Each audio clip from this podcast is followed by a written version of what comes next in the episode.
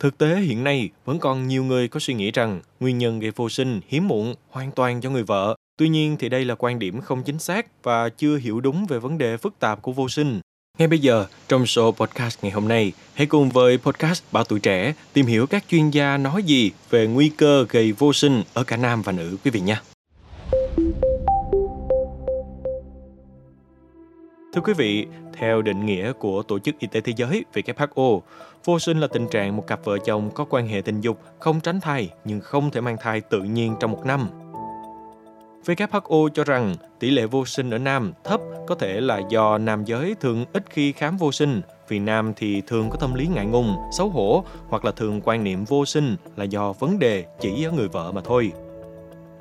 Cụ thể thì nghiên cứu của WHO trên 8.500 cặp đôi vô sinh cho thấy nguyên nhân vô sinh do người phụ nữ là khoảng 37%, người nam là 8% và cả nam và nữ là 35%. Nghiên cứu này cũng cho rằng sở dĩ tỷ lệ ở nam thấp còn có thể là do nam giới thường ít khi đi khám vô sinh. Bác sĩ Lê Vũ Tân, khoa Nam học Bệnh viện Bình dân Thành phố Hồ Chí Minh cho biết rằng Nguyên nhân vô sinh thường đến từ cả hai phía. Tỷ lệ vô sinh ở các cặp vợ chồng là khoảng 15%. Trong đó vô sinh nam chiếm 40%, vô sinh nữ chiếm 40%, 10% nguyên nhân là do cả hai và 10% là chưa rõ nguyên nhân. Tuy nhiên, thống kê tại các phòng khám vô sinh cho thấy luôn là phụ nữ chịu nhiều áp lực đầu tiên và thường là người phải đi khám trước nếu mà có tình trạng hiếm muộn. Bên cạnh đó, bác sĩ Đoàn Văn Lợi Em, trưởng khoa lâm sàng 3, bệnh viện Gia Liễu thành phố Hồ Chí Minh cho hay rằng, vô sinh có thể xuất phát từ nhiều nguyên nhân khác nhau, không chỉ phụ thuộc vào người vợ mà còn liên quan đến cả người chồng hoặc là cả hai nữa. Riêng ở nữ giới, bác sĩ Lợi Em cho biết, các tác nhân nhiễm trùng lây truyền qua đường tình dục có thể gây vô sinh ở nữ giới thông qua các cơ chế gây viêm nhiễm ở tử cung và ống dẫn trứng.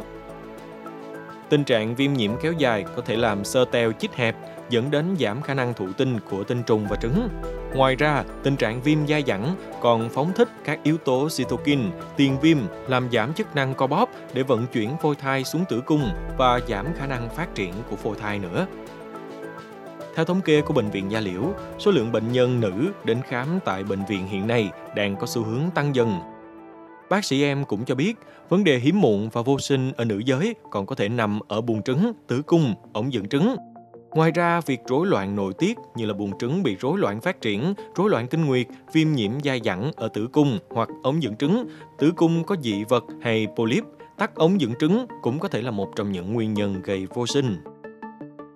Còn đối với nam giới, bác sĩ Tân cho biết là có một số bệnh lý kèm theo ở nam giới cũng dẫn đến vô sinh, điển hình như các vấn đề liên quan tới việc sản xuất tinh trùng như giãn tĩnh mạch tinh, tinh hoàng ẩn, rối loạn tình dục như là rối loạn cương, rối loạn xuất tinh, nhiễm trùng đường sinh dục, kháng thể kháng tinh trùng, ung thư tinh hoàng, ung thư dương vật hay là do hóa trị và xạ trị.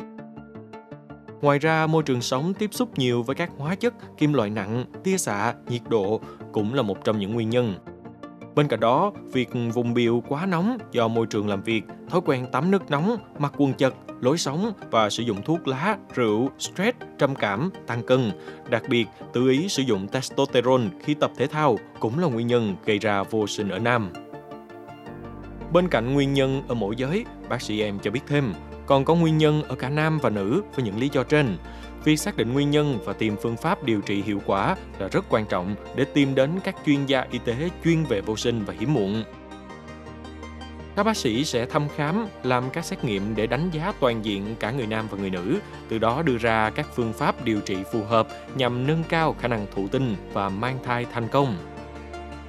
Ngoài ra, các biện pháp truyền thông giáo dục về vấn đề vô sinh và hỗ trợ tâm lý cũng rất là quan trọng. Điều này giúp các cặp vợ chồng hiểu rõ hơn về nguyên nhân và cách điều trị, giảm bớt căng thẳng và tạo điều kiện tốt nhất để đạt được mục tiêu có thai.